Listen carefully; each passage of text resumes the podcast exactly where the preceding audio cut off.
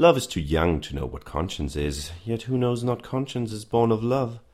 Then, gentle cheater, urge not my amiss, lest guilty of my faults thy sweet self prove. For thou betraying me, I do betray my nobler part to my gross body's treason.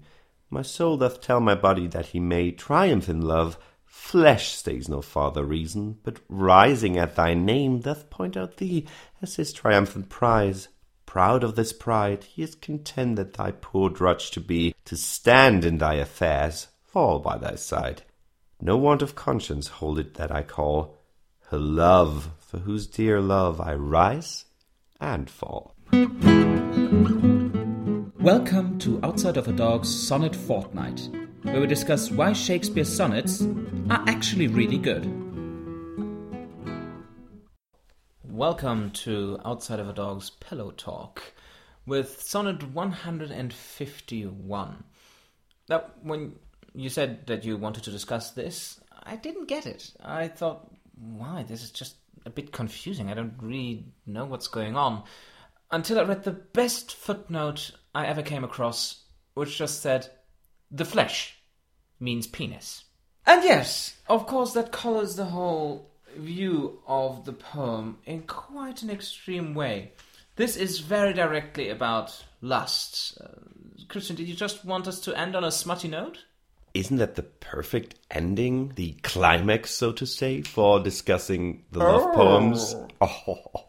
No, actually, this is basically Shakespeare's fault because many of these later Dark Lady poems do have this connotation of dark passion, of lust, and this is only the most explicit one. So Shakespeare himself kind of focused on that in the end of his sonnet cycle. 151 is again interesting because it brings up this contrast between the love for the fair youth, the innocent love, and then the dark, passionate sexuality of the Dark Lady. And here the naughty details, all this talk about rising, standing, falling, and so on. This cock talk. I mean, that's what it is. He he even gives us explicit detail.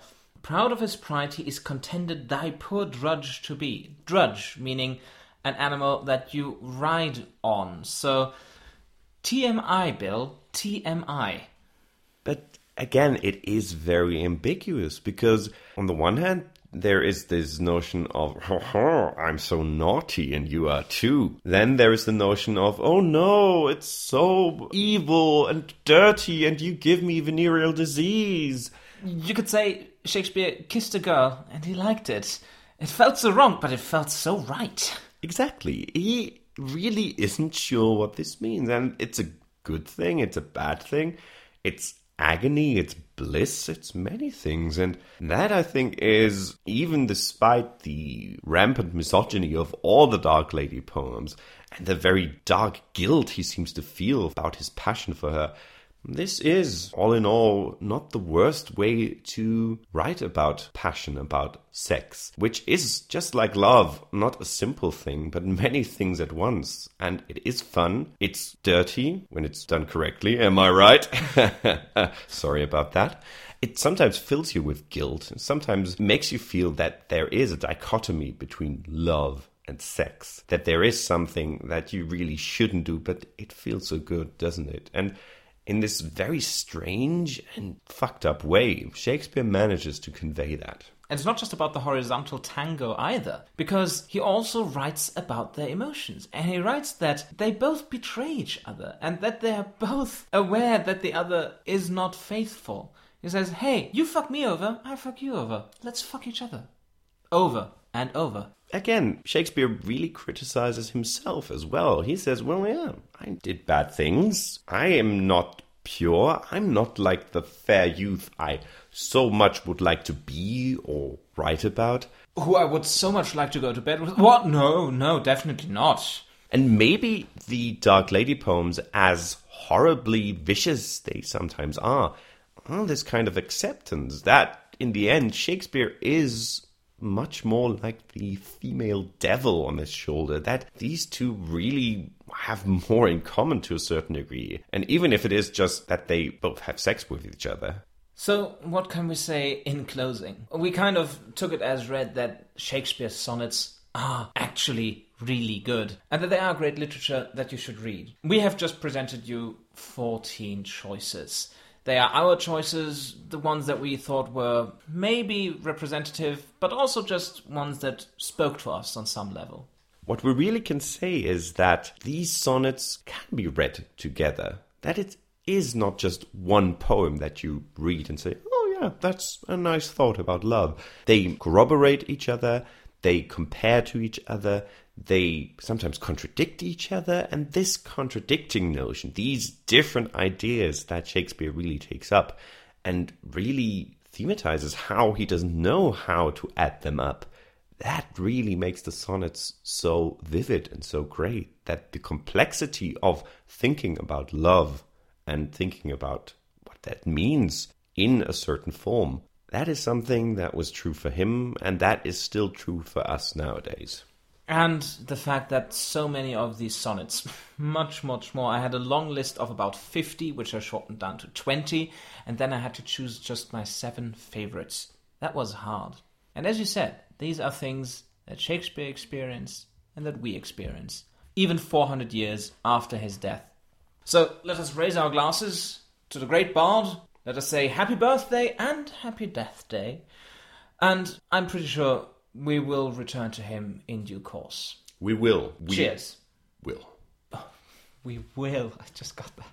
We are at the end of this little mini cycle. The regularly scheduled fortnightly programming will resume now. In the meantime, you can always go to iTunes, subscribe to the podcast there, leave us a rating and a review.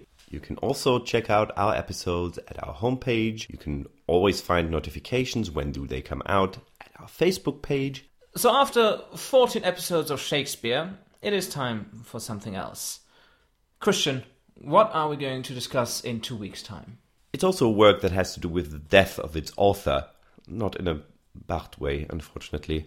Only recently, a very famous author died, and it's a shame that we never discussed one of his books when he was still alive.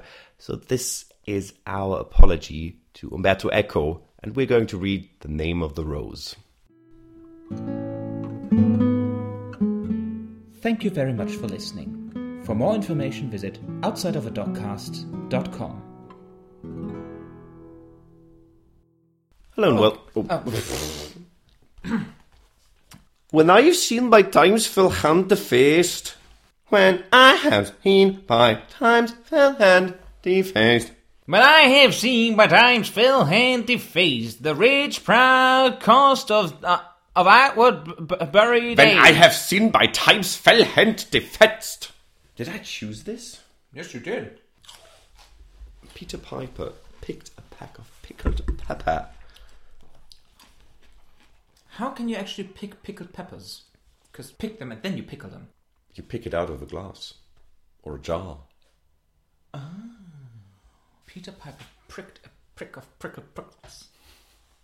Peter Piper is a prick. And he's not Spider Man. Thank you for keeping in the mastication. You're welcome. You know that mastication can make you blind. And have crumbs on your hands. Um, it actually weakens your spinal cord. And uh, it will make you um, impotent and infertile. Yeah, because you can only masticate a thousand times in your lifetime. Thinking about more masturbation myths right now. I don't even think about Shakespeare anymore. It's just like, Shake a spear. uh huh, uh huh, uh huh, uh huh. Okay, go on. Sweet love, renew thy force. Be it not sad, thy attribute blunt to be than appetite.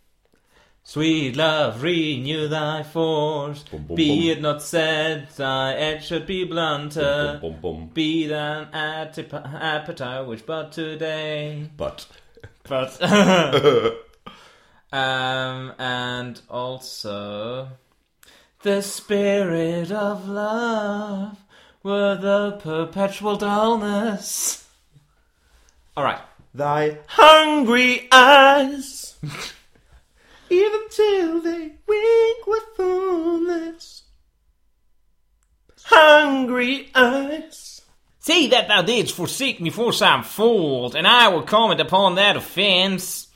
Speak of my lameness, I straight will hold against thy reason, making no defence. The longer you continue, the longer we'll have to stay here. I live here. The longer I will have to stay here I like you. and pee in your bed.